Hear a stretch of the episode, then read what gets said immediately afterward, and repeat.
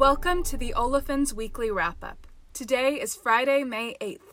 I'm Erin Roberts. And I'm Carlo Barassa. And together we bring you the IHS Markit podcast that reviews the top events moving the ethylene and propylene markets over the past week.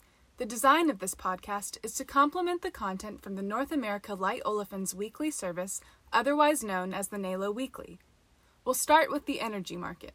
What happened this week? Well, prices were mostly on the positive side, starting with crude oil.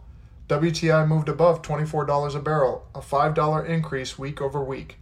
Oil demand has begun to improve with increased motor vehicle traffic and gasoline consumption.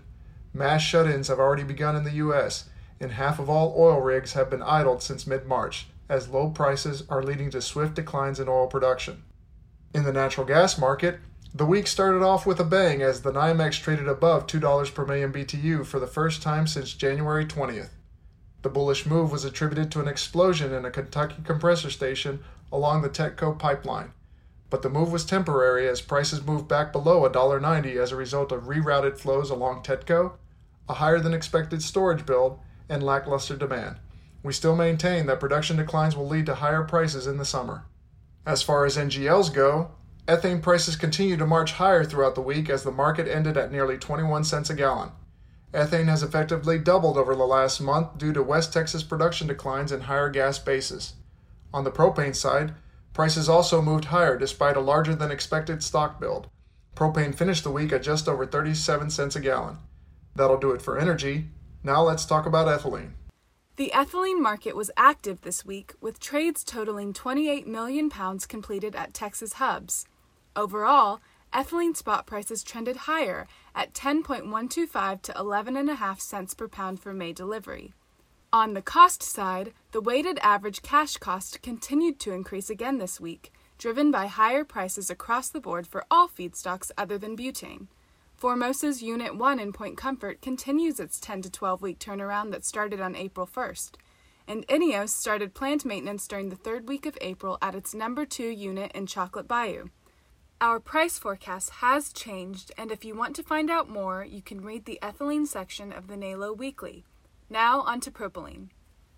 The polymer grade market remained active this week as prices moved lower. Deals for May delivery traded between 20 and 22 cents per pound, with a total of 29 million pounds changing hands. The refinery grade market also fell from the last reported trade, as two deals for May pipeline delivery were done at 10 and 11 cents per pound. A May deal for rail delivery was done at 17 cents per pound. On the supply side, flaring was reported at Enterprises PDH due to a power outage. This event is expected to last four days. As we previously said, many FCC units have been idled or running at 30 to 40% reduced operating rates. Gasoline demand continues to improve, however, and FCC rates should start moving higher throughout May. Our forecast has changed slightly, so check out the propylene section of the NALO Weekly for more information. Also, be on the lookout next week as we'll be sending a focus piece detailing our new approach to propylene inventories. That'll do it for me, so let's wrap up the wrap up. Don't forget to subscribe to our podcast and give us a like if you enjoyed it. Check out ihsmarkit.com/chemical for more information on subscribing to our services including the NALO Weekly. And if you have questions or want us to cover something more specific, you can send an email to me at erin.roberts at ihsmarkit.com. Until next time.